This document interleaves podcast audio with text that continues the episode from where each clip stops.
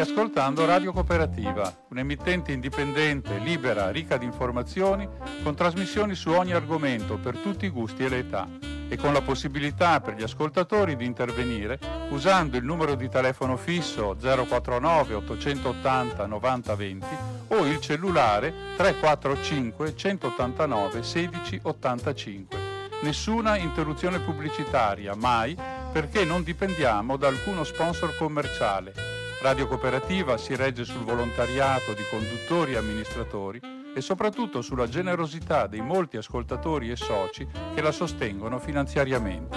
Per farlo basta collegarsi con il sito www.radiocooperativa.org che contiene tutto quello che può essere utile per contattarci e aiutarci. Oppure si può usare il bollettino postale numero 120 82 301 intestato a Informazione Cultura, via Antonio da Tempo 2, 35 131 Padova la frequenza principale è 92,7 MHz in modulazione di frequenza.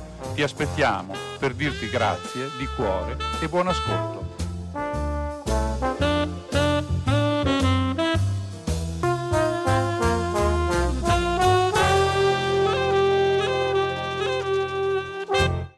Buonasera da Radio Cooperativa, buonasera da Umberto che alle ore 19, 16, quasi 17 di venerdì 16 dicembre 2022 dà inizio a una nuova puntata della trasmissione Cinema, Cinema 2, una trasmissione quindicinale che si occupa di cinema un po' a raggio vasto, trattando il cinema come elemento fondamentale della nostra vita culturale, ma anche in tutte le sue varie ed articolate sfaccettature. E buonasera, eh, siamo ormai verso la fine dell'anno, ci eh, siamo quasi a ridosso di quello che è uno dei momenti tradizionalmente culminanti della vita dell'anno cinematografico, cioè il periodo natalizio, un periodo in cui eh, tradizionalmente, almeno in Italia, si va molto al cinema ed è a questo punto è anche il momento che può essere un po' giusto per dare un'occhiata a come è partita eh, la stagione cinematografica dopo tutte le difficoltà prima eh, della pandemia e adesso anche durante, durante l'estate e durante la prima parte dell'autunno e anche all'inizio dell'inverno eh, il tempo bello che non spingeva la gente ad andare al cinema. Abbiamo già parlato altre volte delle difficoltà con cui è partito il comparto cinematografico, soprattutto quello dell'esercizio. Diamo un'occhiata prima di tutto ai risultati della scorsa settimana, eh, anzi partiamo proprio dai risultati di, di, qualche, giorno, di qualche, giorno, fa, di ieri, eh, perché eh, sapete ormai la nuova programmazione del cinema comincia al giovedì e ieri è, è stata la giornata segnata dal debutto di uno dei titoli più attesi di questa stagione cinematografica, uno dei titoli che certamente domineranno il panorama del cinema durante il periodo natalizio e mm, speriamo anche oltre, cioè la seconda parte, il secondo film eh, dedicato ad Avatar, Avatar 2 che è proprio uscito ed è uscito con uh, buoni risultati, però non con quel sconquasso che si era atteso. Difatti, eh, si, molti pensavano che fin dal suo debutto Avatar avesse, eh, avrebbe stracciato eh, i risultati di altri film, invece eh, in questo inizio di stagione eh, è stato non al primo posto, ma sol- soltanto al terzo posto eh, nei, eh, negli incassi e negli ingressi dei biglietti venduti eh, nella prima uscita. Ehm, è ancora è ancora presto per dire come andranno le cose in futuro. Ricordiamoci anche che ieri è stata una giornata particolarmente pesante per quanto riguardava il tempo e per quanto riguardava anche scioperi, cose di questo genere, che certamente non hanno, mh, non hanno favorito eh, andare al cinema alla gente. Quindi eh, c'è un po' questo dato o semplicemente un dato da rilevare ma sul quale direi che non vale la pena ancora fare eh, molte speculazioni. Invece andiamo un po' più eh, approfonditamente a vedere quali sono eh, i risultati, almeno dei primi 4 o 5 film del weekend precedente. Abbiamo l'esordio del Gatto con gli stivali, l'ultimo desiderio, film di animazione Universal che è balzato subito al primo posto. Beh, siamo periodo natalizio ed è anche abbastanza, mh, abbastanza comprensibile che un film di animazione anche di grande portata come questo abbia, uh, abbia preso il primo posto. Eh, secondo posto, sempre nella, eh, in un clima così di leggerezza e di divertimento, i vicini di casa. Al terzo mh, proseguono ancora in, in bo- con, una, con, una, buona posizione Black Panther, Black Panther Wakanda Forever. Al quarto posto un altro film di animazione, questa volta il nuovo film Disney eh, Strange World e al quinto posto un uh, sempre prodotto dalla, eh, distribuito scusate dalla Disney ma eh, di tipo diverso siamo sul thriller menu. Ecco questi sono un po' i risultati dei film ai primi cinque posti del weekend precedente buone posizioni anche per una notte violenta, per una notte violenta e silenziosa per gli amanti del thriller il corsetto dell'imperatrice che presenta una visione un po' diversa dalla visione cinematografica tradizionale della moglie dell'imperatore Francesco Giuseppe, cioè della cinematograficamente chiamata imperatrice Sissi. Poi abbiamo Bones and All che, eh, che è al nono posto, eh, non, non, viaggia in grandi posizioni il film eh, di Guadagnino. E questo è un po' la, il panorama delle uscite, delle, delle, dei posizionamenti di alcuni film nella classifica dei più visti o quantomeno dei più venduti in Italia. Facendo un confronto invece per quanto riguarda la situazione generale, all'11 dicembre eh, sono stati incassati eh, meno quasi, eh, quasi meno 25% in meno gli incassi rispetto al 2021 e oltre, al, oltre meno 53 rispetto al 19, quindi siamo ancora eh, a passi lenti. Dal primo gennaio fino ad oggi eh, siamo però in aumento sul 2020 perché il 2020 ha conosciuto anche momenti di chiusura, siamo 45%, quasi 50% più del complessivo del 2020, però siamo sempre a 53 e oltre in meno rispetto al 19, cioè alla pre-pandemia.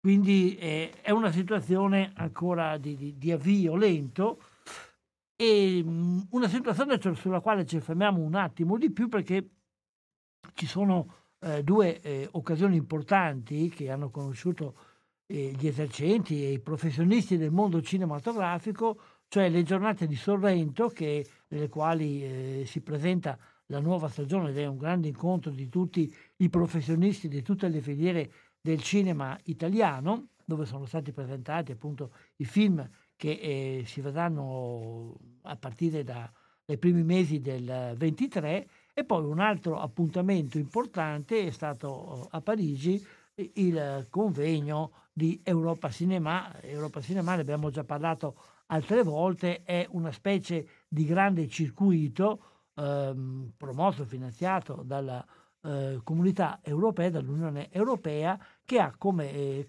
eh compito di raccogliere eh, i più esercenti possibile e di ehm, finanziarli, di aiutarli non soltanto con finanziamenti, con contributi, ma di aiutarli anche diff- con altre eh, varie tipi di attività a, a diffondere il cinema europeo. Quindi è stato un incontro di esercenti eh, europei.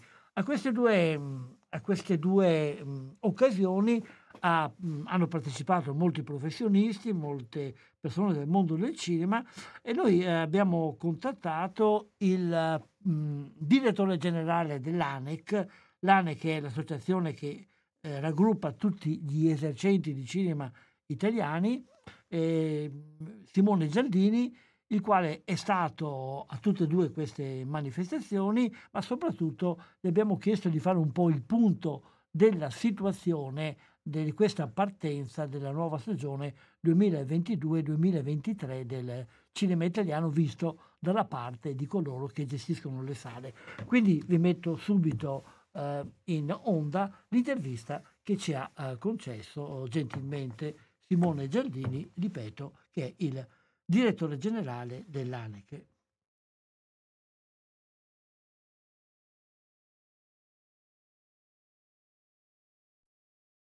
Siamo in contatto con il dottor Simone Giardini. Buongiorno intanto e grazie. Buongiorno. È il direttore generale dell'ANEC, che è l'Associazione Nazionale degli Esercenti. E per prima cosa le domanderei di spiegare che cos'è questa associazione e, e cosa fa. Sì, grazie. Intanto buongiorno a tutti. L'ANEC è l'Associazione Nazionale Esercenti Cinema ed è l'associazione che raccoglie quasi tutti gli esercenti cinematografici, gestori delle sale cinematografiche italiane, dalle più piccole monosale dei paesi di provincia ai più grandi multiplex e multisale con 8 e più schermi distribuiti e collocati nei grandi città metropolitane come Roma, Milano e, e le periferie più strutturate. Per quanto riguarda l'attività che fa, che fa l'ANEC, si tratta di tenere di intessere le relazioni istituzionali e pubbliche con, con le autorità, con il governo piuttosto che con i ministeri e supportare l'attività generale delle sale cinematografiche nello sviluppo e nell'articolazione della loro, della loro attività. È un'associazione che esiste da oltre 70 anni e quindi è molto consolidata sul territorio italiano e si appoggia sicuramente alla sua associazione madre che è l'AGIS, che è l'Associazione Generale Italiana dello Spettacolo, che ha una ramificazione in tutte, in tutte le regioni. Siamo in Italia oltre 1200 cinema per eh, oltre 3300 schermi, quindi una, una copertura capillare sul territorio e sicuramente una, un'attività che ha avuto delle difficoltà durante la pandemia ma che in qualche maniera sta uscendo dal, da questo periodo buio e tragico.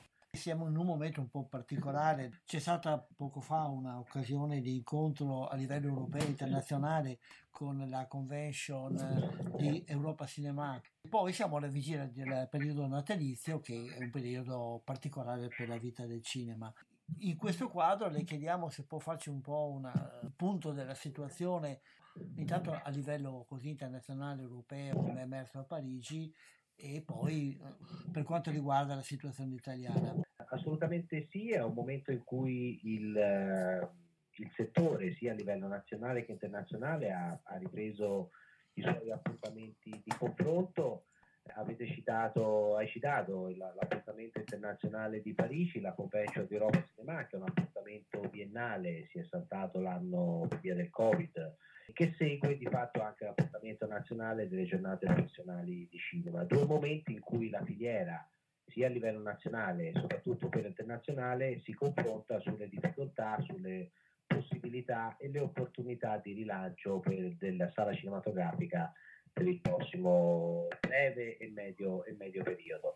Quello che è emerso dal, dal, confronto con i colleghi dei paesi europei, a Parigi sono, erano rappresentate sale dai principali mercati internazionali europei, dai soliti e più blasonati Spagna, Francia, Inghilterra, Germania, anche alle realtà più, più piccole, dalla Serbia piuttosto che la Polonia i paesi dell'est e la, e la Scandinavia. Quindi una, una, un panorama che ci ha consentito di misurare anche la capacità di reazione e di recupero del mercato italiano rispetto, rispetto, agli altri. Quello che avevamo già visto purtroppo dai numeri nel 2021 è che gli altri paesi hanno recuperato e stanno recuperando più velocemente del nostro, del nostro paese.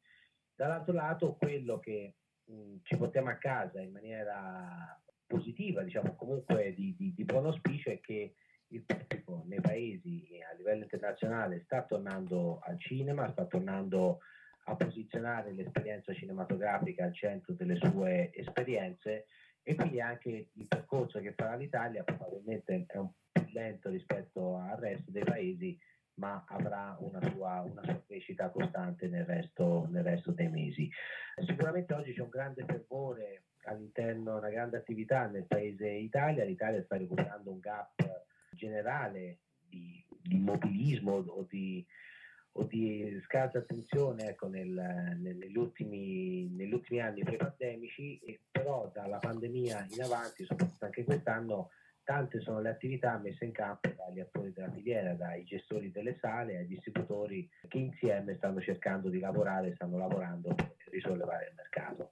L'Italia adesso sta vivendo un anno 2022 non eccezionale, ma le prospettive e l'andamento del cinema italiano in primis degli ultimi tre mesi, settembre e novembre, dove finalmente abbiamo visto il ritorno del, del pubblico a vedere film di produzione nazionale, ricordo a tutti il film Campione dei Cassi La stranezza che ha dato grande soddisfazione a tutti quanti. Adesso la prospettiva del Natale è di buon auspicio, sicuramente arriveranno offerte per tutti i gusti, dai grandi blockbuster ai film di animazione per i bambini, alle commedie tradizionali per tutti e soprattutto anche il grande cinema di qualità. Quindi un'offerta ampia che comincia diciamo dalla prossima, da, da, comincia dal 14, dal 14 dicembre con Avatar, prosegue con Il gatto degli stivali che è Genzala, eh, il film di Aldo Giovanni Giacomo, una commedia, i film di qualità Otto Montagne e il nuovo film di Spielberg, eh, The Babelmans, quindi un'offerta molto ampia che proseguirà anche nel mese di gennaio con tante commedie italiane e tanti film di attenzione sia di qualità che anche per i bambini con il ritorno del quarto capitolo di Me contro te. E qual è secondo voi la motivazione di questa ripresa un po' più lenta dell'Italia rispetto ad altri paesi? Beh, sicuramente in Italia il clima creatosi durante, durante, la pandemia è stato molto più rigido rispetto, rispetto agli altri paesi le misure che si sono adottate e si sono mantenute di contrasto alla diffusione della pandemia unicamente per le sale di spettacolo, cinema e teatri che abbiamo avuto in Italia è l'unico paese rispetto agli altri. Ricordiamo che noi abbiamo avuto eh, degli obblighi e delle restrizioni fino a metà giugno, gli altri paesi già dal mese di aprile avevano visto liberarsi qualunque tipo di, di, di restrizione. Quindi non è tanto un fatto di misura in se stessa, quanto di un mood psicologico che si è diffuso nel pubblico. Va anche detto poi che l'Italia ha un paese con un clima che ci consente e ci spinge a stare fuori e stiamo recuperando tantissimo sulla vita sociale, basti pensare comunque ai grandi numeri che di contro il turismo sta registrando perché dopo due anni di, di, di una pandemia che ci ha tenuti bloccati, oggi in qualunque parte dell'Italia abbiamo opportunità e occasioni per vivere la vita all'aperto, vivere la vita sociale e creare delle iniziative differenti a quelle della sala cinematografica. Sono motivo di preoccupazione i problemi di carattere economico, soprattutto per quanto riguarda eh, l'aumento dei prezzi di bollette di energia. Sicuramente i costi energetici sono il problema principale che, che sta minando la rapida ripresa delle sale cinematografiche anche per questo anno, perché i costi non consentono diciamo, di forzare la mano. Detto questo, sicuramente il Ministero sta a fianco del, dell'esercizio, sono state previste varate misure di supporto e di sostegno in tal senso, quindi auspichiamo che anche queste criticità possano essere rapidamente o in tempi ragionevoli eh, superate e affrontate in modo da dare continuità aziendale. La crisi economica dall'altra parte, l'aumento dei prezzi generalizzato con l'inflazione galoppante che stiamo vivendo, sicuramente è un altro scoglio, ma questo tema eh, non è unicamente italiano, ma insomma ha ripercussioni anche internazionali su altri paesi. Il rapporto con gli altri comparti del settore come distribuzione e produzione com'è? Sicuramente i distributori sono, sono, la nostra controparte diretta in questa situazione di crisi e di difficoltà che è stata vissuta negli anni della pandemia e in questo momento sono diciamo, al nostro fianco per cercare una rapida, una rapida risalita. È chiaro che poi ognuno fa il suo mestiere, ognuno ha i suoi, i suoi interessi, ma indubbiamente l'Italia, la concertazione e le opportunità di accogliere insieme per una rapida ripresa per non lasciare nulla di intentato sono la strada maestra da seguire per un rapido ritorno. Con la filiera produttiva i rapporti sono quelli che sono sempre stati anche in passati, non essendo il gestore che definisce quello che deve essere prodotto, semmai è il produttore che dovrebbe monitorare in maniera più attenta qual è il gusto del pubblico sui film che, che funzionano meglio in sala, anche in prospettiva del, degli investimenti futuri che si, andranno, che si andranno a fare nei prossimi anni. Per quanto riguarda la fotografia della situazione, c'è una differenza fra aree geografiche ed anche fra provincia e città? Allora, premesso che la crisi è stata generalizzata ovunque, noi abbiamo rilevato che nel momento in cui negli stop and go, aperture e chiusure che ci sono state durante la pandemia e poi la ripartenza generale, abbiamo regioni come la Lombardia che ha fatto da, da traino per, per, tutto il mercato. Sicuramente le condizioni climatiche della regione e anche il posizionamento geografico hanno favorito ci sono zone, magari nell'area sud dell'Italia, dove il clima, eh, la, la protezione al tempo bello, piuttosto che altre situazioni, hanno rallentato, quindi a discapito del nord, ma questo tradizionalmente avviene anche in situazioni normali, in situazioni di mercato pre-pandemico. Le piccole province hanno eh, più difficoltà rispetto ai grandi centri urbani laddove mancano i grandi titoli blockbuster, che è un tema che eh, ravvisano anche all'estero, soprattutto anche negli Stati Uniti, mancando per mesi titoli di grandissimo richiamo, si lavora su una frequentazione e divisione di film più piccoli, più frazionati e quindi ecco è la somma che fa il totale mancano i film di grande richiamo, questi ovviamente rallentano soprattutto nella piccola provincia, però complessivamente grandi scompensi territoriali non se ne ravvisano. Quindi volendo fare una sintesi di questa fotografia ed uno sguardo al futuro, qual è il suo atteggiamento?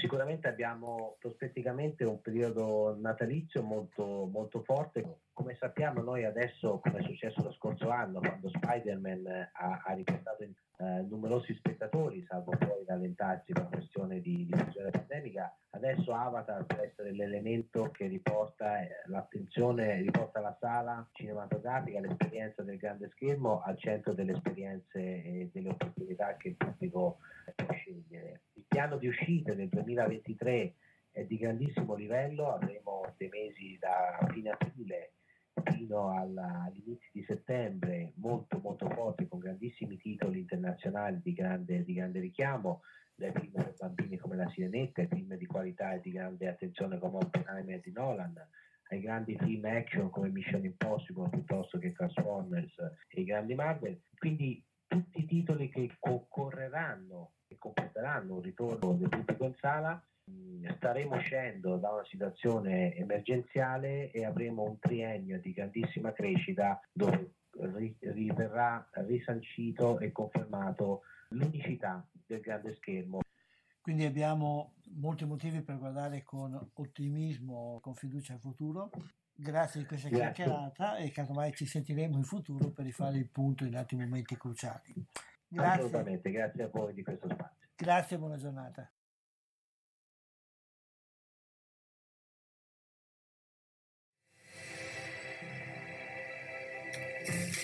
Possiamo lasciarti portare la tua guerra qui. Reietto, non vedono altro. Io ti vedo.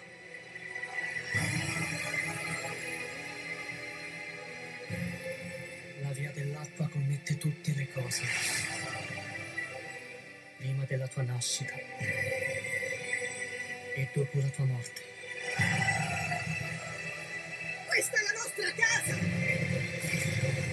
Bisogno che tu stia con me e ho bisogno che tu sia forte.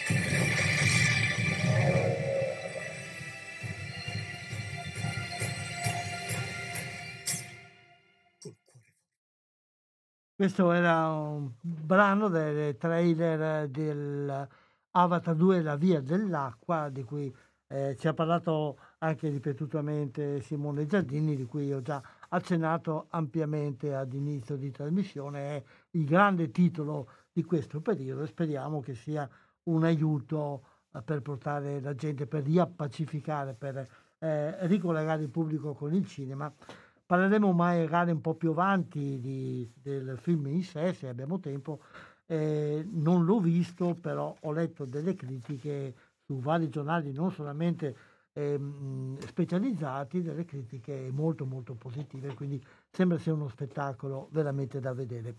E rimaniamo però per adesso ancora un attimo sulla situazione. Eh, il mm, direttore dell'ANE che ci diceva che una delle attività compiute dalla sua associazione è creare anche i contatti di carattere politico, e, oltre che amministrativo, eccetera, però è, è innegabile che in questo momento eh, le scelte che farà il governo per quanto riguarda il sostegno, l'aiuto e il quadro generale in cui si muove l'attività dello spettacolo, in particolare quella del cinema, certamente le scelte che farà il governo avranno un'importanza non secondaria eh, in questo settore. E c'è stato nei giorni scorsi un'audizione, cioè una, una serie di domande che la Commissione eh, della Cultura di Camera e Senato riunite hanno posto al, al nuovo ministro competente Gennaro San Giuliano, il quale ha toccato un po' tutti i vari argomenti più scortanti che ci sono nel, eh, nel, momento, ha assicurato che il governo si muoverà per incentivare la visione in sale, per sostenere eh, eh, l'esercizio, oltre che la produzione, e ha confermato che quella che è la, una delle stelle polari della visione del governo in questo settore è il fatto che va promosso che la, la visione del cinema in sala che per loro è fondamentale anche sulle finestre di programmazione, cioè il tempo che un film eh, deve conservare prima di passare dagli schermi alle piattaforme, anche su questo ha promesso un intervento eh, a favore eh, del, delle sale, però ancora sono, mh, mm, eh, siamo in una situazione abbastanza delicata su questo punto. E poi parla anche di finanziamenti, di credito d'imposta, di altre cose molto più tecniche. E, ehm, e ha confermato che vuole eh, mantenere, eh, come è stato in passato, una strategia di ascolto e di confronto diretto con tutti eh, gli, eh, eh, gli, operatori in questo settore. Ha poi confermato anche la necessità di impegnarsi per la formazione nelle scuole e per rilanciare anche il fondo per le coproduzioni minoritarie. Questo è un po' il quadro, quindi tante promesse, tanta buona volontà. Speriamo che, eh, contrariamente a quello che capita eh, di solito molto spesso, per cui eh, fra il dire e il fare c'è di mezzo il mare, questa volta il mare non ci sia, ma il fare poi tenga, ehm, tenga seguito al dire. Diamo un'occhiata adesso un po' a, alla situazio- a alcune cose che si verificano alcune attività mh, e alcune situazioni nel nostro ambito locale.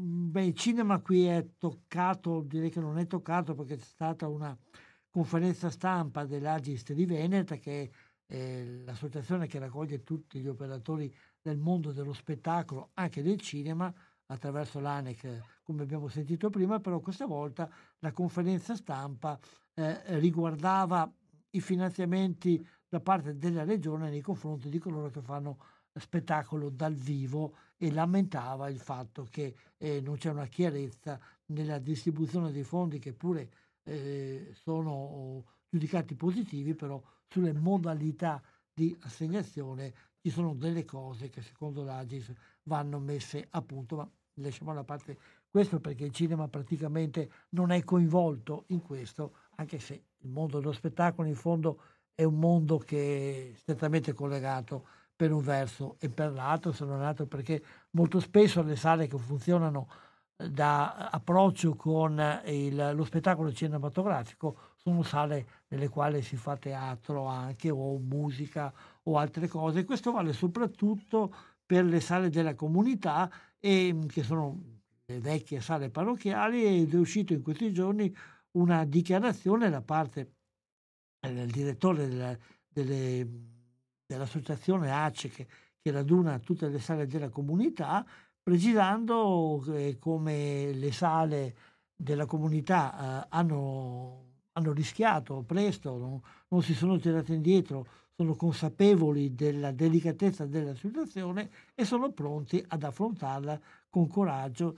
Sono state anche un po' cambiate le, a volte le formule gestionali eh, che danno sempre più spazio ad una operazione di associazionismo e di volontariato più che eh, di gestione manageriale. Eh, quasi tutte le sale sono, sono ripartite e mm, c'è in particolare una bella notizia che riguarda proprio eh, l'ambiente nostro perché a Treviso il, la multisala Corso, che è una sala della comunità, eh, non aveva riaperto all'inizio dell'anno, adesso attraverso una, eh, un, un, contratto, un rapporto con il cinema Busan di eh, Mogliano Veneto eh, e anche la sala mm, Corso di Treviso ha riaperto appunto con un accordo che prevede la gestione da parte del cinema, del, dei gestori del cinema Busan, anch'esso sala della comunità, una gestione per tre mesi, sperando che il volano riprenda e poi dopo i sei mesi si vedrà come andare avanti. È un altro atto di coraggio, un altro atto di, eh, di fiducia per il futuro. Speriamo che anche questa esperienza sia un'esperienza positiva, quindi l'apertura di questa sala eh, possa essere confermata.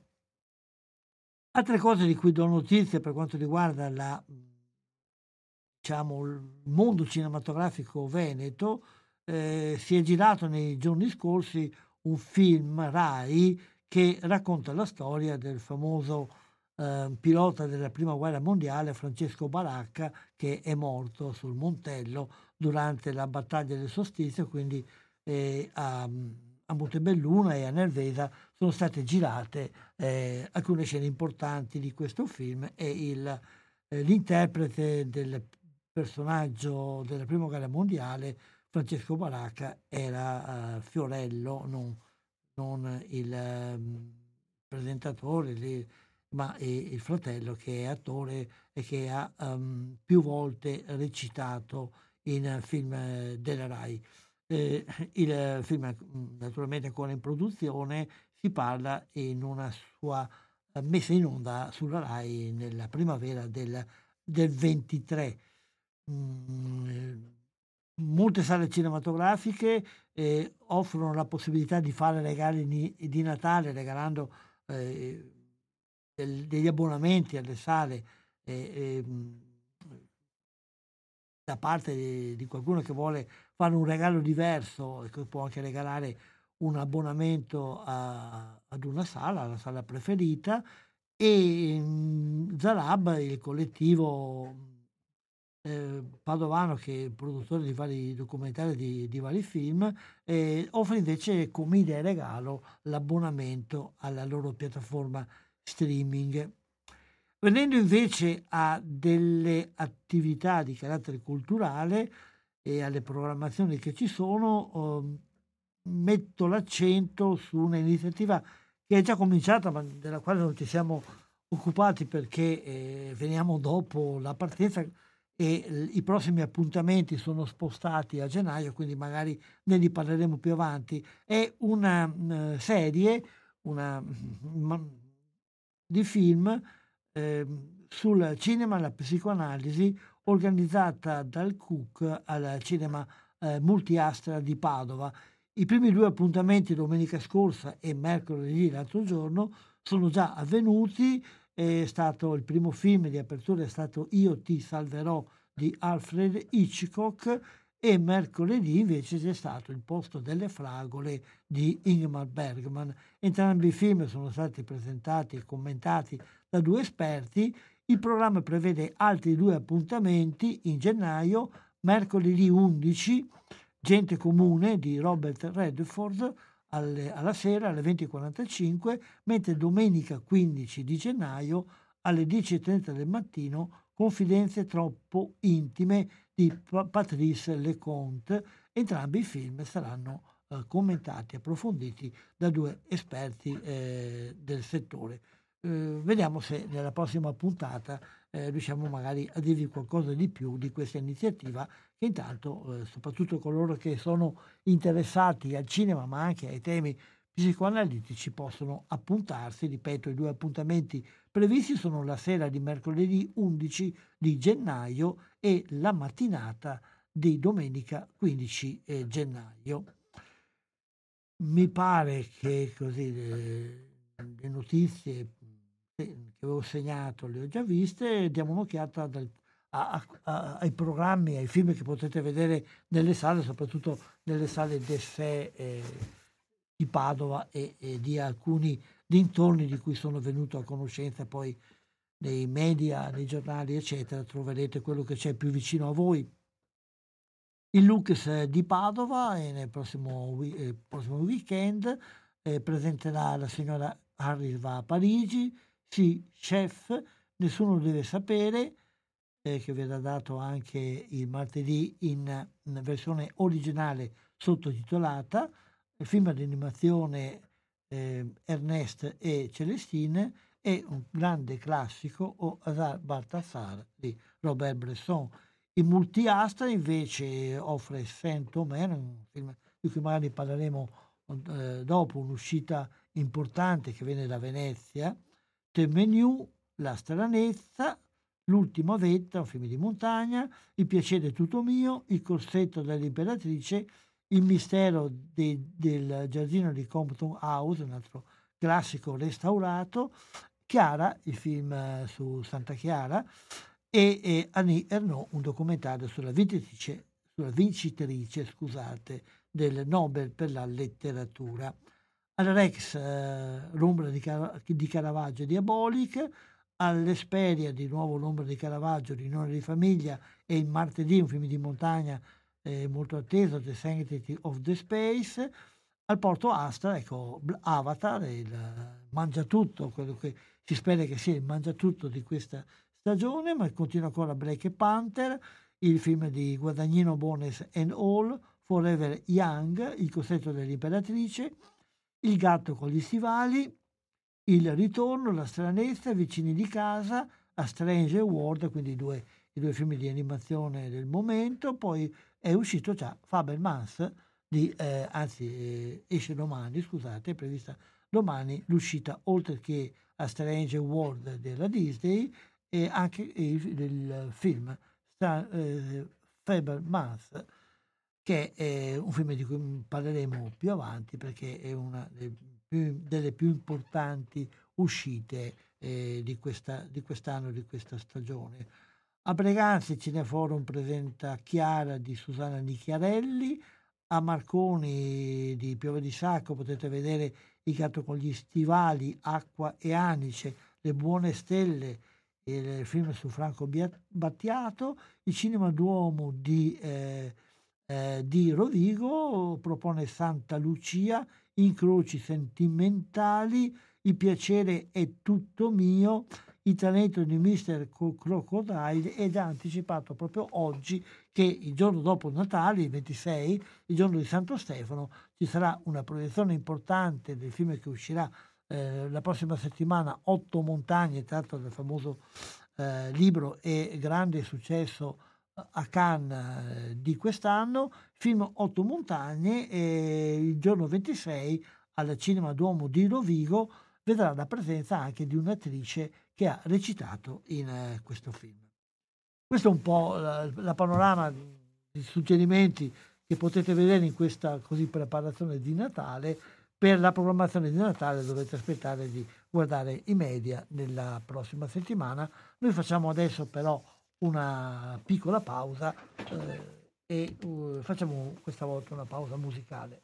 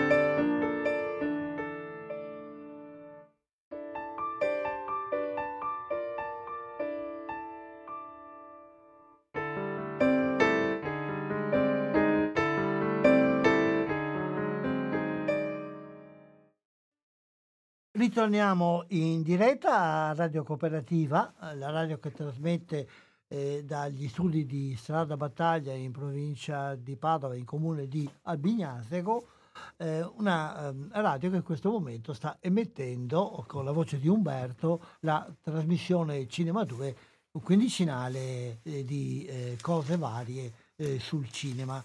Abbiamo parlato nell'ultima parte di questa chiacchierata della, uh, di alcune cose che avvengono localmente per quanto riguarda uh, lo spettacolo cinematografico, ma anche in modo particolare per quanto riguarda la diffusione della cultura cinematografica. Se permettete anche noi qui a Radio Cooperativa con questa trasmissione speriamo di far parte del mondo che promuove la cultura cinematografica, di riuscire a far parte del mondo che promuove la cultura cinematografica e anche per questo eh, abbiamo piace, avuto il piacere di eh, contattare un'altra eh, realtà abbastanza in, diffusa nel Veneto in particolare dove è nata e poi in tutta Italia ed è il CINIT, eh, eh, associazione di eh, Cineforum, associazione nazionale che cura la diffusione della cultura cinematografica attraverso lo strumento tradizionale del Cineforum che nella storia del cinema italiano ha avuto un'importanza fondamentale nel fare capire prima di tutto che il cinema è un fatto di cultura e non soltanto di spettacolo da buttare via, eh, ma e poi anche, oltre a fare capire, ha anche portato avanti molte iniziative che hanno diffuso la cultura cinematografica.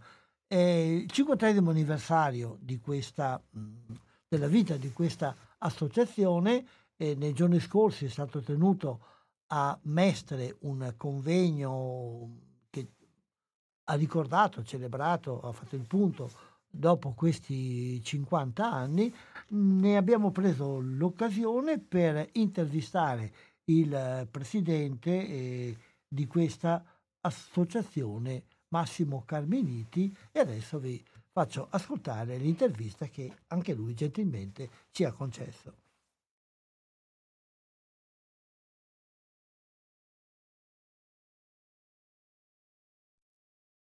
Abbiamo al telefono il dottor Massimo Carminiti, presidente del CINIT. Eh, buongiorno intanto e grazie di aver accettato questo nostro invito. Buongiorno a voi della Radio Cooperativa di Padova. Abbiamo parlato in qualche trasmissione fa di una iniziativa che è stata svolta dal CINIT assieme alla Regione Veneto, una circuitazione di film sul tema della legalità ed oggi parliamo col presidente nazionale di questa associazione perché è giunta ad un traguardo importante della sua vita, cioè il cinquantesimo anno di attività.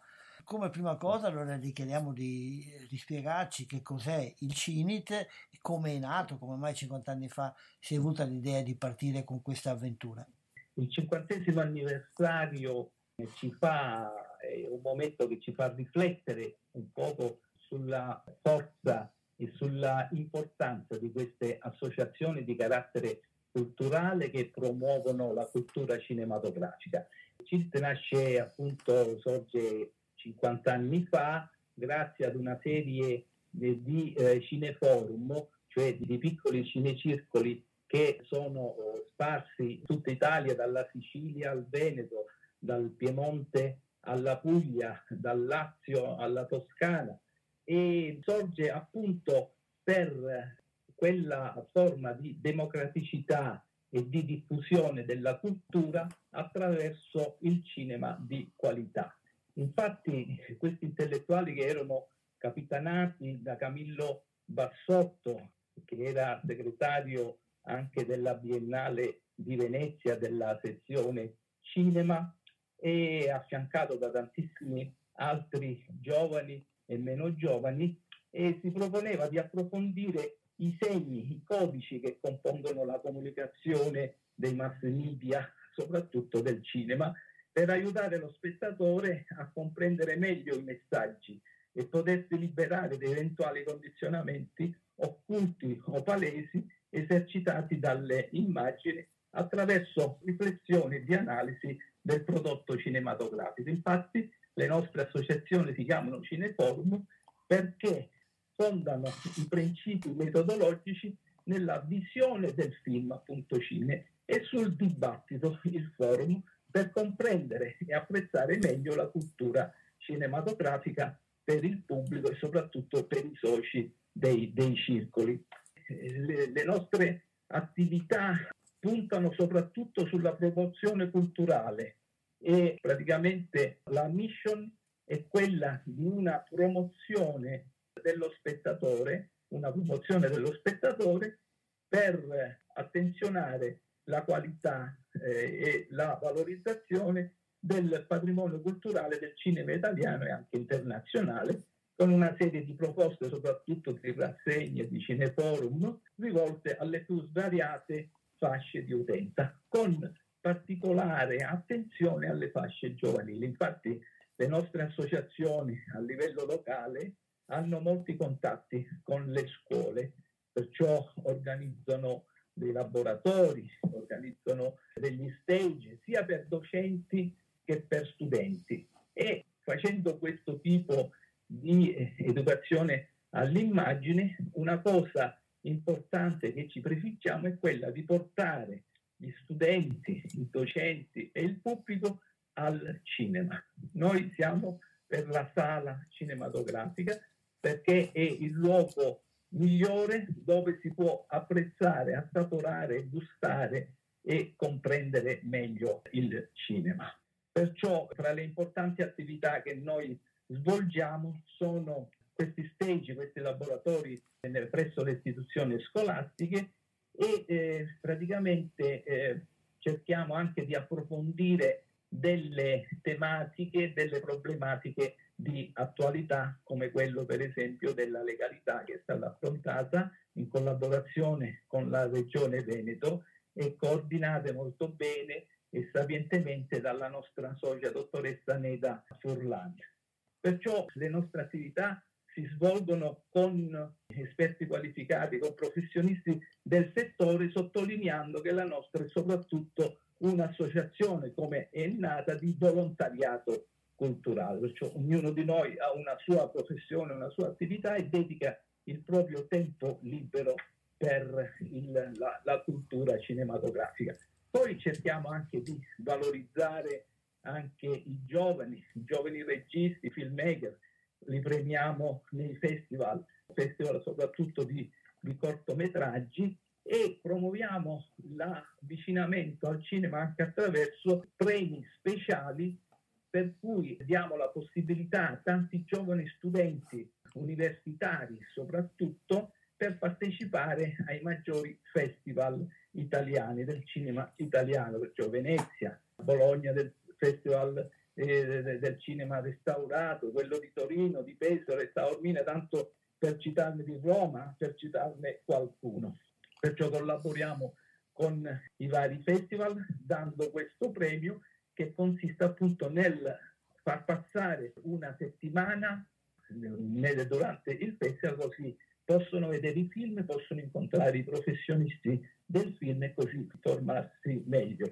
I premi sono quelli dedicati a personaggi che hanno fatto la storia della nostra associazione, Vincenzo Gagliardi, Dorico, Lanari, c'è un, un, premio speciale del Cinesi Sicilia, facciamo venire gli studenti dalla Sicilia per questi festival. Per cui c'è una particolare attenzione soprattutto nei giovani e ripeto, la cosa essenziale è quella di invitare le istituzioni a far vedere i film soprattutto nella sala. Poi una delle nostre eh, diciamo, particolarità eh, sono le pubblicazioni. Abbiamo la rivista Cabini, anche questa è da 50 anni che si stampa, che si realizza. Prima era eh, chiamata CM Studi di Cinema, adesso è Cabiria e che è un quadrimestrale di elaborazione e approfondimento di storia e di cultura cinematografica che si pubblica anche con materiale spesso inediti, perciò approfondendo soprattutto i registi come Rostellini, Pasolini, insomma tanti Fellini sono gli ultimi approfondimenti del nostro direttore Marco Vanelli che eh, è uno specialista della storia del cinema, soprattutto degli anni che vanno dagli anni 40 agli anni 60 in Italia. Perciò un dedicarsi a, alla cultura cinematografica per diffonderla in modo da innestare nelle persone un amore verso il cinema, ma a che cosa serve questo amore? Serve per far crescere lo spettatore in maniera consapevole su tematiche sociali, ma anche per crescere a livello personale, a livello culturale della propria persona, in modo che possa avere nella libertà di giudizio un proprio pensiero, una propria scelta quando va a vedere un film o comunque insomma quando opera anche nella società. In questi 50 anni di attività riguardo a questa opera di educazione, avete visto eh, una crescita dell'educazione cinematografica? C'è stato, avete osservato un miglioramento nell'approccio alla cultura cinematografica? È una cosa, mm, diciamo, un po' difficile da poter giudicare in linea di massima. Purtroppo le nuove generazioni, non avendo come materia di studio l'arte audiovisiva e il cinema, purtroppo sono meno coscienti insomma, della cultura cinematografica, per cui noi troviamo spesso molte difficoltà nell'affrontare. Noi siamo purtroppo delle piccole gocce in un mare di, di mass media che propinano il cinema citando soltanto il gossip che c'è dell'attore e dell'attrice. Questo per cui molti non hanno contezza di che cos'è il cinema in quanto arte, perché sono troppo condizionati dai mass media in, in generale. Però noi troviamo molto favorevoli i dirigenti scolastici e i docenti perché praticamente vedono che i ragazzi, una volta incanalati nella lettura del film, una volta incanalati nella visione del film in maniera critica, cambiano, cambiano completamente melodia. Per cui si dovrebbe diffondere ancora di più questa cultura e noi ci auguriamo che attraverso delle introduzioni della storia e della cultura e della lettura del cinema nelle scuole migliori questa qualità. La cosa interessante che posso dire in questi anni purtroppo di eh, pandemia, di Covid, che ci sono state delle sperimentazioni alternative, nel senso che si è avuta la possibilità di vedere il film attraverso il remoto, perciò online, e poi abbiamo, eh, alcune associazioni hanno fatto il dibattito. La cosa simpatica, bella interessante è stata quella di vedere nel dibattito diverse generazioni che si sono confrontate, perciò c'era il settantenne, l'ottantenne che partecipava alla discussione e si confrontava con il ragazzo diciottenne, ventenne nell'analisi del film, cosa che non accade spesso in presenza perché la persona più anziana va a vedere il film nel primo pomeriggio perché poi di sera ha i suoi bioritmi, il ragazzo invece lo vede soltanto di sera, di sera tardi, perciò sono due generazioni che non si incontravano mai. Questa è stata una delle cose positive delle nostre insomma, attività e naturalmente l'impegno c'è, però sempre ci sono delle situazioni che non sempre permettono di poter fare al meglio le nostre, le nostre attività e di poterle diffondere per tutte le generazioni in contemporanea. Qualche giorno fa a Mestre, proprio in occasione del cinquantesimo anniversario, avete tenuto un convegno dal titolo anche abbastanza significativo, Quo Vadis Cinema, dove va il cinema. Cos'è emerso da questo convegno? Il convegno è stato molto interessante perché c'erano diverse figure che rappresentavano un po' la gestione del cinema e l'organizzazione di attività cinematografiche. La sottolineatura più importante è stata quella di avvicinare soprattutto le nuove generazioni attra- attraverso i social, attraverso appunto delle strategie che possono avvicinare i giovani alla visione e, e alla, alla sala cinematografica.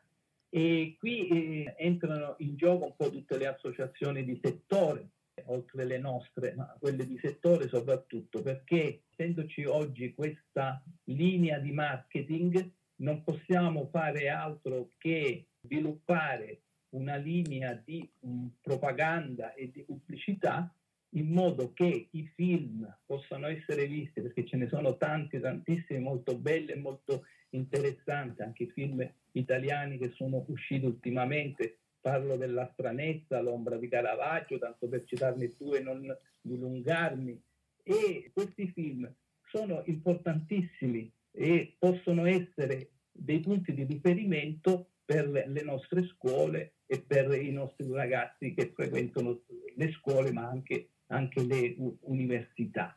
Perciò è importante una strategia di propaganda. Un signore, un nostro oh, relatore che è anche un gestore di cinema, ha spiegato come nel proprio paese eh, lui è andato girando bar per bar dicendo vedete che c'è questo film che è bello, che è interessante perché trattava di una tematica riguardante la gente di montagna.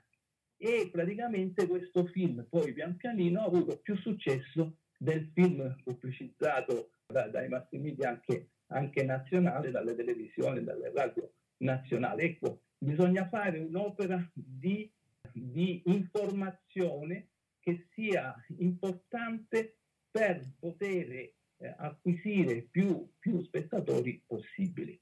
Naturalmente le strategie possono essere tante. Una delle più importanti è quella di fare in modo che le produzioni invitino, per esempio, le scuole facendo delle offerte speciali per gli spettatori. Questo secondo me è un dato importante perché un po' la diminuzione del biglietto può dare quella spinta a incuriosire e a affrontare la sala con maggiore tranquillità e serenità dal punto di vista, diciamo, anche economico. Perciò promozioni a tutto campo, a 360 gradi. Fare una sperimentazione di questo tipo può essere importante perché una volta che il ragazzo, la ragazza, vede il film in sala e capisce l'importanza della visione del film in una sala cinematografica, secondo me ritorna poi con, con piacere.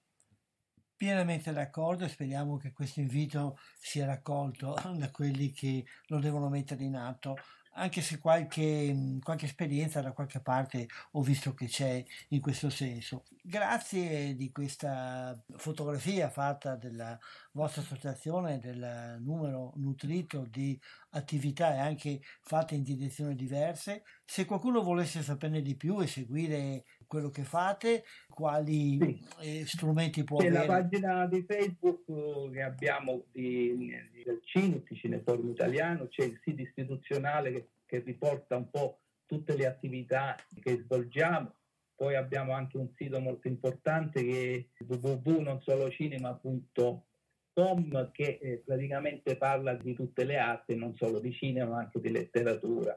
Insomma, è molto, è molto seguito a livello nazionale e internazionale. Noi abbiamo queste riviste, Cabiria, Cinemedia, insomma, chiunque li può richiedere, insomma, e noi possiamo fare in modo di poterla dare, di poterla consegnare. E comunque, insomma, vi ringrazio insomma, di questo spazio che ci avete dedicato ci auguriamo sempre che il cinema possa essere un punto di riferimento della cultura del cittadino, insomma, in modo che possa migliorare le proprie qualità culturali, insomma, e migliorando il singolo cittadino si, si migliora anche la società in cui vive. Grazie anche di queste parole, di questo contatto. Magari ci sentiremo in futuro per altre evoluzioni. Intanto buon lavoro e buona giornata. Grazie ancora. Grazie anche a voi. Buona giornata.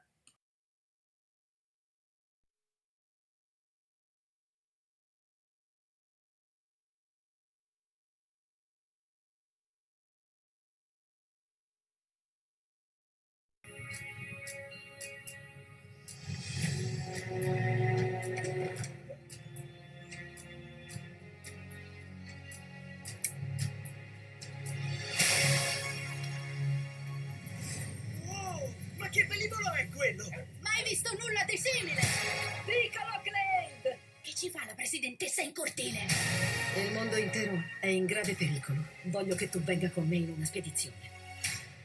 Io non sono mio padre. L'esploratore era lui. So che eri un bambino quando è scomparso, ma solo tu puoi aiutarci. Signor Clay, sono un super fan di suo padre. Riuscirebbe a contraffare il suo autografo? Cosa? Ma dove siamo finiti? Ethan, hai portato il cane! Scusa? Siamo in territorio più che inesplorato.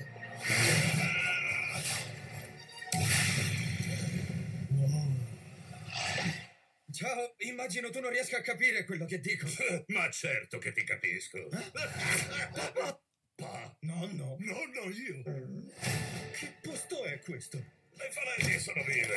E queste acque possono spolparti fino all'osso. Qui ogni cosa cerca di ucciderci.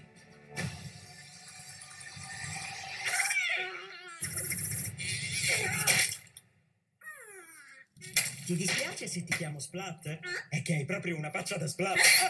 Ai! Me la sono cercata.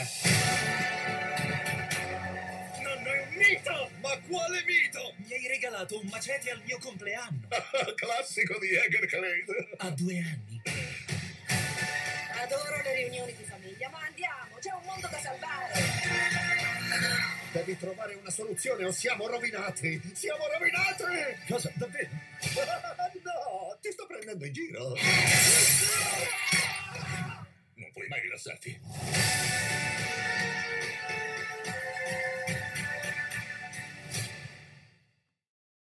Questo era il eh, trailer di A Stranger World, uno dei film di animazione che è uscito un paio di settimane fa e che promette ancora di caratterizzare, almeno in alcune sale, il periodo natalizio, film della Disney, l'ultima produzione proposta dalla Disney che sta avendo un buon successo ed è un film che è molto lodato dalla critica perché ehm, soprattutto eh, non tanto per quanto riguarda la storia, che è una storia di avventura, un gruppo di archeologi, scienziati, che, esploratori che devono salvare un mondo, che è il mondo di Avalon, ma soprattutto viene lodata eh, l'animazione, la bellezza delle immagini e l- il messaggio di carattere ambientalistico ed anche di carattere umano che come al solito i film di Disney propongono a Strange World ancora eh, nelle sale ne abbiamo sentite ne ho nominate alcune mh, prima della, nella carrellata delle offerte cinematografiche ma penso che lo potete trovare facilmente consultando le fonti di informazioni. Veniamo al film eh, di cui abbiamo ripetutamente parlato, ad Avatar 2, La via dell'acqua, e cominciamo con una notazione tecnica, mh, diciamo anche pratica, che però in qualche modo ha dato modo al regista di eh, affermare qualcosa. Di cosa si tratta? Si tratta infatti del, del fatto che il film è molto lungo, eh, 192 minuti, quindi più di tre ore piene.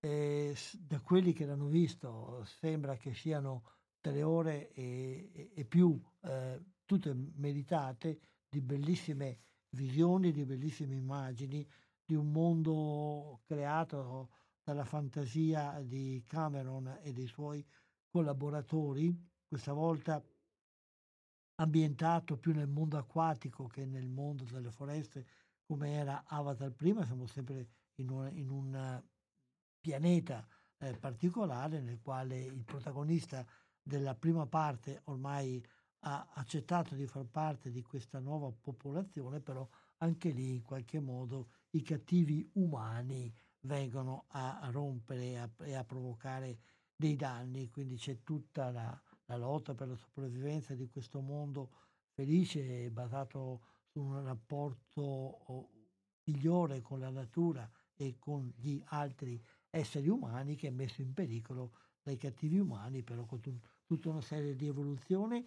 Eh, abbiamo già ammirato la bellezza della fantasia di Cameron e collaboratori nel creare queste immagini fantastiche, sembra che questa volta si sia ampiamente, ma veramente ampiamente superato, anche perché può contare eh, su delle attrezzature tecnologicamente molto più evolute di quelle che aveva a disposizione e che, che erano già eh, molto potenti quando ha fatto la prima parte, adesso con la seconda parte ha potuto realizzare delle cose eh, che vengono giudicate impensabili.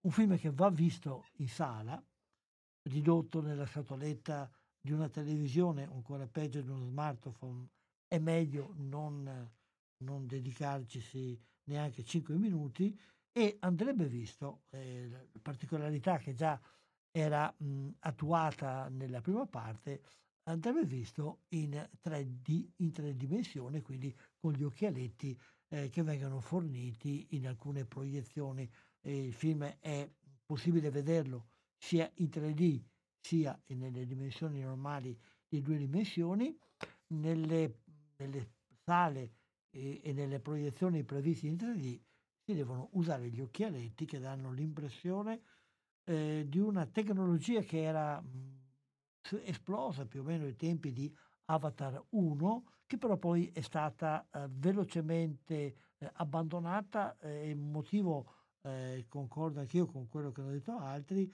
il fatto che era stata usata male, era stata usata per fare delle, degli effetti mh, che non, non, meritavano di avere una tripla eh, dimensione, mentre sembra che la tripla dimensione in Avatar 2 sia veramente un elemento fondamentale per immergersi in questo mondo nuovo. E, ehm, non spendiamo altre parole per, per, il film perché è bello lasciarvi anche eh, godere e, e, lasciarvi sorprendere da quello che vedrete in questa esperienza. Eh, una piccola avvertenza di cui parlavo all'inizio, il fatto che duri 192 minuti ha fatto ha, fatto, ha provocato da parte dei giornalisti e anche di altri la domanda ma come si fa di rimanere eh, seduti per 192 minuti? E chi ha frequentato la mostra del cinema di Venezia eh, ha avuto esperienze di film per cui 192 minuti erano soltanto l'inizio, film di 6 ore o cose del genere. Però eh, 192 minuti stare seduti soprattutto emerge il problema della pausa pipì, ma se uno deve uscire per un bisognino, poi eh, si perde una, un pezzo di film. Questo è stato eh, il problema, questa è stata la domanda che alcuni giornalisti hanno proposto a James Cameron e lui ha risposto che lui non è assolutamente preoccupato per questo perché sa che eh, gli spettatori, eh, se andando per un'uscita fisiologica al bagno perderanno qualche scena, poi la recupereranno perché certamente dopo aver visto una volta il film sentiranno il bisogno di vederla almeno, almeno un'altra volta. Una battuta se volete, ma anche questo è un segno del fatto che Cameron è convinto di aver fatto un'opera importante, un'opera di quelle che vanno viste e vanno oh, riviste. E sentiremo casomai il vostro giudizio eh, se lo vedrete in questi giorni. Rimaniamo sempre nel, nell'ambito del film fantastico, del film più o meno di animazione.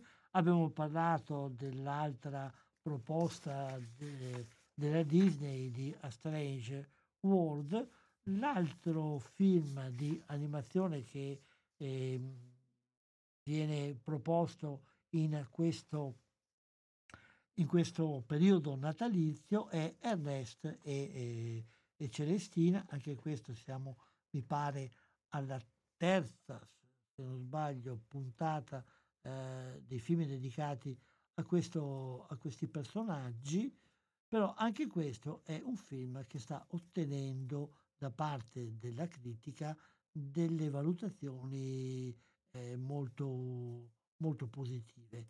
Eh, il tema questa volta è l'avventura delle sette note e nella edizione italiana eh, si avvale del doppiaggio di Claudio Bisio e, e di Alba Rohrwacher. E Ernest e Celestine, eh, due parole sulla trama, iniziano un viaggio verso il loro paese natale di un orso, una terra magica dove da sempre si esibiscono i migliori musicanti del mondo. Quindi oltre al tema dell'avventura avete anche il tema della musica e per il resto lascio voi a scoprire il, quello che c'è in quel film. Un altro film di animazione ci porta invece a fare un salto dal mondo eh, della, del cinema visto in sala al mondo delle piattaforme.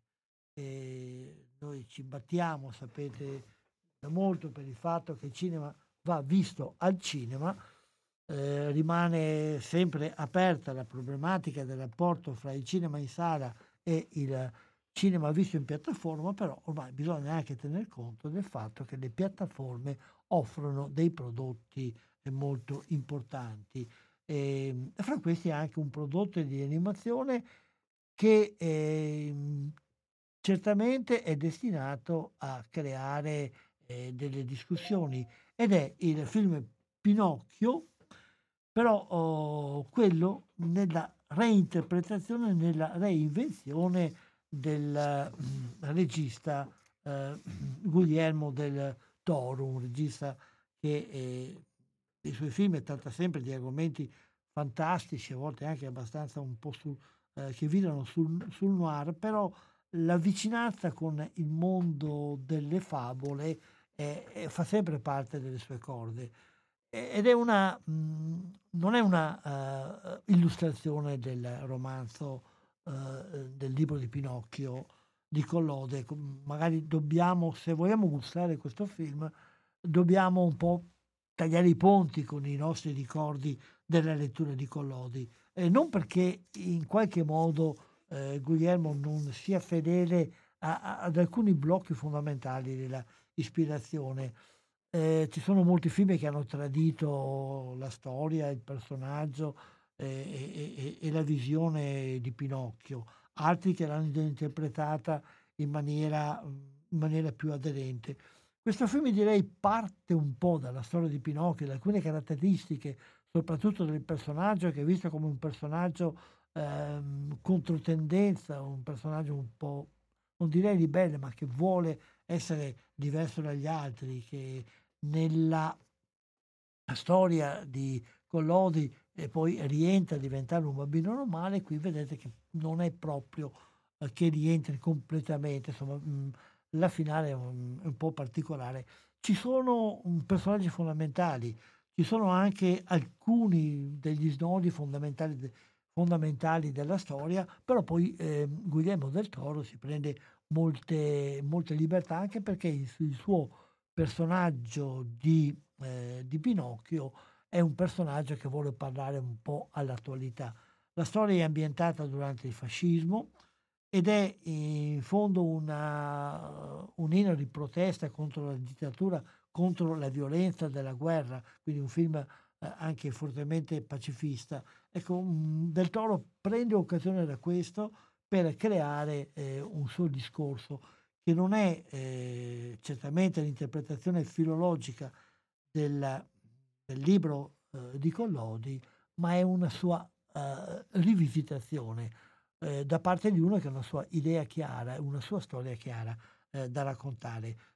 per questo entrano in ballo anche la rivisitazione dell'immagine tipica di Pinocchio stesso, che viene visto in maniera un po' diversa, eh, con una eh, una faccia meno pulita, meno regolare di quello che siamo abituati, ed un naso che si allunga, sì, ma non si allunga come un cono, ma si allunga come un, albero con tutte le sue eh, ramificazioni e, ed altre particolarità.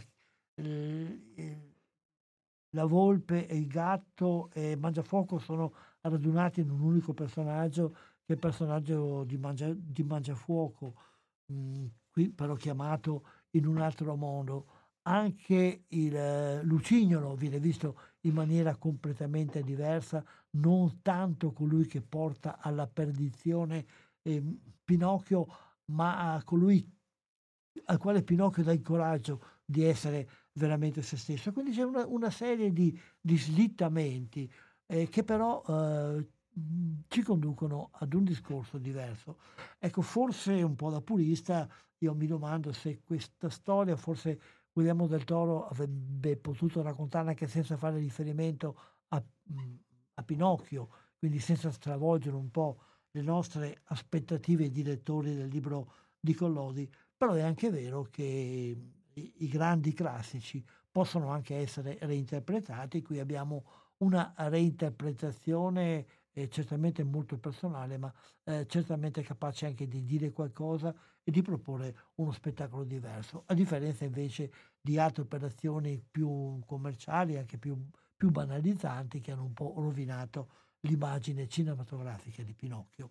Lasciamo da parte questo, questo Pinocchio di Del Toro che potete vedere su Netflix e, e ritorniamo eh, sulle sale cinematografiche, ritorniamo sugli schermi, ma prima facciamo un'altra piccola pausa con un'altra, mh, mm, un altro trailer di qualche film che abbiamo qui a disposizione Ecco, vi farei sentire il piacere è tutto mio di cui magari parleremo fra poco.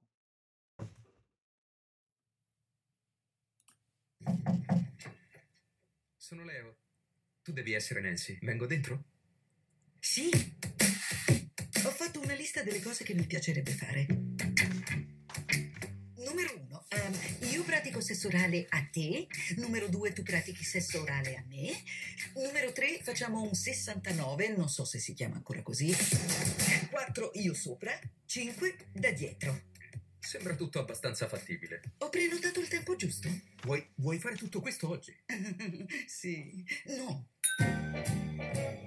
Non ho mai avuto un orgasmo. Ci sono suore che hanno più esperienza sessuale di me. Imbarazzante. Vuoi che mi lavi i denti? Oddio, questo è Nancy. folle. È terribile, è sbagliato. Nancy. Sì? Vieni a ballare con me. Ma se la persona non ti piace, insomma, come riesci a farlo? C'è sempre qualcosa che mi piace. C'è qualcuno, una persona speciale, una in particolare. Una oltre a te. Ah, smettila. Non ho mai fatto niente di interessante nella mia vita. Sei l'unica avventura che ho avuto. Avrei potuto fare altre cose se non fossi stata madre. Quali, per esempio? Attraversare il deserto a cavallo, fondare una colonia di artisti su un'isoletta tropicale e avere un orgasmo. Tua madre cosa pensa che fai? Che lavori su una piattaforma petrolifera. Sì, una piattaforma nei mari del nord. Mi sono sempre vergognata del mio corpo. Hai un corpo bellissimo. Dovresti vederlo.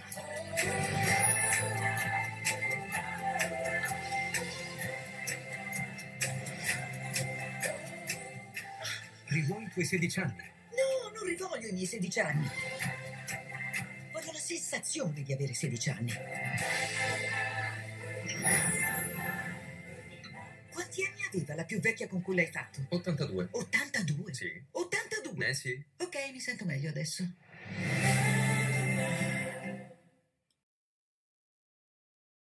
Era, come vi ho detto, il trailer di Piacere Tutto Mio con la eh, simpaticissima Emma Thompson che eh, interpreta la parte di una signora di mezza età che è rimasta vedova, vuole provare emozioni del sesso che non ha mai provato e quindi eh, si mette in contatto con un gigolò che dovrebbe fargli provare questa vita sessuale che ha sempre sognato e non ha mai potuto realizzare, ma naturalmente le cose non sono così semplici e quindi lei si trova a fare i conti eh, non soltanto con, eh, con l'età, ma soprattutto con, con, se stessa, quindi un modo di, una, una, di, di fare un, un, certo rapporto, un, una certa valutazione della propria realtà nei confronti di questo ragazzo, quindi una commedia ehm, eh, divertente una commedia però che va alla fine eh, a portare avanti dei discorsi, dei approfondimenti psicologici eh, che mh, mm, sono sempre interessanti. E un altro film, così vorrei parlarvi di quelli che sono già un po' da qualche tempo nelle sale, ma che forse eh, vale la pena di guardare con una certa attenzione è il, il, eh, eh, il grande giorno, anzi non è ancora nelle sale, scusate, sta per arrivare ed è l'ultimo film del trio Aldo, Giovanni e Giacomo, anche questo uno, una delle commedie divertenti che verranno offerte per farsi quattro risate a Natale. E questa volta Giovanni e Giacomo sono uh, due amici che, e padri eh, di due ragazzi, che, eh, un ragazzo e una ragazza che si stanno per sposare e organizzano il eh, matrimonio con una cosa molto costosa, molto lussuosa, perché sono degli imprenditori anche abbastanza, uh, abbastanza ricchi e però invitato dalla, come nuovo compagno della ex moglie di uno dei due arriva Aldo il quale ne combina di tutti i colori come capita un po' di solito eh, nelle storie del trio. Un film eh, divertente che eh, riporta di nuovo sui grandi schermi eh, una, un insieme comico, i Aldo, Giovanni e Giacomo, che negli ultimi tempi un po' si erano, eh, si erano persi, si erano un po' anche divisi, adesso si ritrovano, speriamo portandoci la voglia di tante risate. Invece un altro film che uscirà fra poco eh, ed è uno dei grandi attesi della stagione assieme ad Avatar, diciamo che Avatar è il grande film spettacolare atteso, mentre il grande film d'autore in tutti i sensi, perché questa volta l'autore è un grande autore ed anche perché l'autore parla molto di sé, della sua storia e del eh, suo lavoro, è The Fabermans, eh, l'ultimo attesissimo film di Steven Spielberg. È più o meno romanzata e rivista la sua storia, la storia della sua famiglia con le divisioni, eh, le incomprensioni, le difficoltà, il suo amore per il cinema, anzi per raccontare le storie nato in età molto molto molto infantile e poi diventata uh, la parte eh, fondamentale della sua vita nel rivedere queste storie, nel rivedere questi suoi ricordi, questi suoi momenti, Spielberg e fa emergere un po' tutto il suo grande amore per il cinema, eh, non soltanto per il cinema, ma per il mondo delle storie, quel mondo delle storie che ci aiuta ad interpretare più profondamente la realtà e a, a cambiarla in meglio, se non altro almeno oh, dentro di noi. Il film non è ancora uscito, ovviamente non posso dirvi altro che quello che è un po' leggiucchiato nelle critiche di chi lo ha visto, in, dove è uscito ha avuto degli ottimi risultati anche per quanto riguarda il rapporto con il pubblico, direi che Spielberg merita eh, che, da parte nostra eh, il, il, di dargli un po' di fiducia. Merita che andiamo a vedere questo film e sono nato per tutto quello che lui ci ha regalato eh, nella sua lunga e speriamo non conclusa eh, carriera di grande regista cinematografico che ci ha affascinato, ci ha portato in mondi, eh, in mondi fantastici, ma ci ha dato anche delle dritte, ci ha dato anche eh, degli schemi e dei criteri per valutare molto meglio quel mondo concreto non quello delle favole in cui eh, noi teniamo i piedi e che in fondo il mondo delle favole in qualche modo ci aiuta a, a rendere migliore. Altre cose che vi, ehm, che vi sottolineo, eh, un film che eh, tratta di un tema che potrebbe essere un tema natalizio, ma lo tratta in maniera abbastanza particolare. Eh, esce anche questo film questa settimana e Saint-Omer eh, di Alice Diop, eh, regista francese. Eh, sì, far uscire in periodo natalizio un film che parla della maternità certamente è una cosa che possiamo anche attenderci, solo che qui il modo con cui eh, l'autrice parla della maternità è un modo um, abbastanza inatteso. Eh, il, eh, il film in fondo racconta la storia di un processo, un processo che è seguito da una giornalista scrittrice incinta, eh, questo qui è importante, ed è il processo ad una donna che ha ucciso eh, suo figlio di, eh, di pochi anni, quindi non un infanticidio compiuto alla nascita per liberarsi del figlio, ma una mamma che ha avuto già modo tempo di affezionarsi al bambino, che in un certo momento lo uccide. Perché?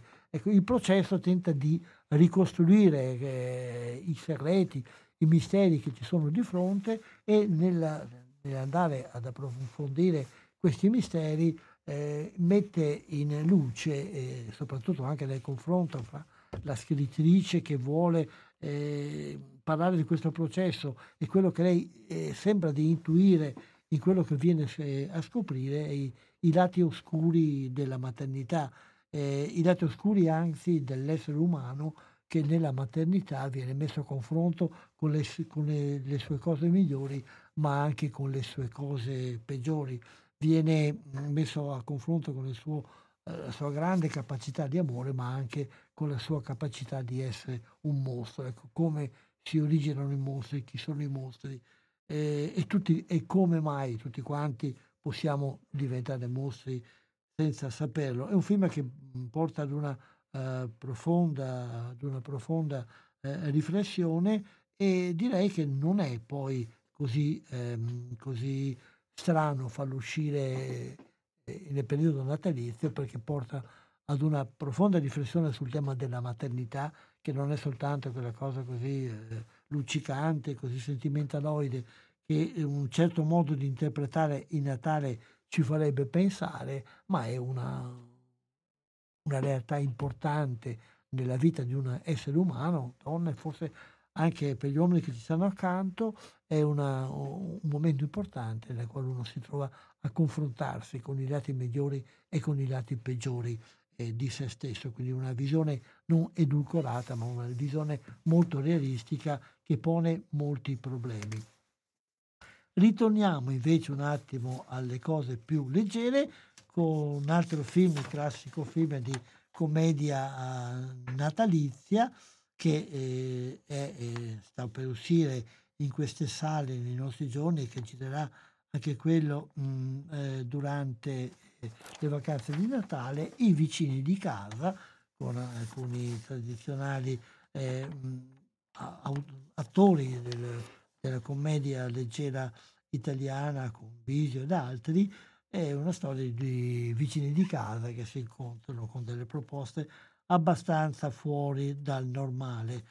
Um, vediamo altri film che, di cui vi segnalo soltanto l'uscita perché ormai siamo in termine, Le otto montagne, certamente da vedere, eh, il film è tratto dal famoso romanzo che è che si avvale di due grandi interpreti italiani, però è girato da due autori belgi, un film che ha aperto la, il Festival di Cannes ed ha avuto, come dicevo prima, una, dei riscontri molto positivi. Rimaniamo sul tema di montagna perché eh, uscirà il 21 in varie sale italiane a Padova al Cinema Expedia, Sanctity of the Space, un film che racconta una, un'avventura nelle montagne dell'Alaska, però che è fatta eh, sulla scorta dell'esempio di uno dei più grandi fotografi eh, di montagna e scalatore a suo modo, un film che è descritto come una grande esperienza per coloro che amano non soltanto questo tipo di cinema, ma in modo particolare per coloro che amano la montagna.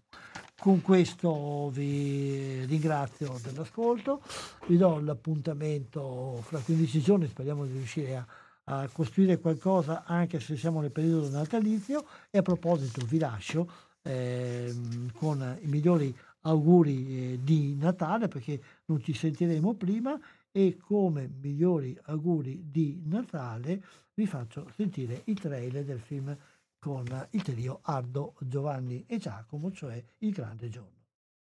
Grazie e buona serata e ancora una volta buone, buone feste e buon Natale a tutti.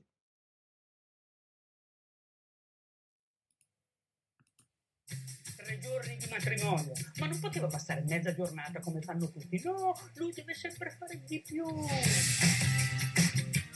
Quello che è? L'altro che paga. Vabbè, lo sposo. E quelle cosa sono? I Bordeaux dell'89. Ma ne avevamo detto 20. Costano un patrimonio. Si comincia. Qui Elio e la Caterina avevano tre anni. E questa chi è? Niente, è la mia ex moglie. È arrivata la regina madre. Nuova compagna di Margherita, pare di un certo livello. Una specie di Alain Delon giovane. Giovanni finalmente! Giacomone! Come ha fatto a finire con un troglodita così? Sei geloso che ti sta rubando la scena? Eh, non ci avrai mica i dubbi dell'ultimo minuto. Perché te non ce l'hai dubbi? Scusi, Aglianico del Vulture o Primitivo di Manduria? È fatto così, bello espansivo. Un matrimonio felice è come uno spiedino. Ida ci mette la carne e Ida lo stecchino! Ma siamo figli della borghesia, la quinta stanza. Siamo Quando è l'ultima volta che ci siamo divertiti? A Porni. A Porni ci siamo divertiti. Era il 94. di un ricordo, siamo il prodotto interno lordo. E siamo liberi di fare tutto quello che ci pare, anche se quello che ci pare in fondo, as soon as.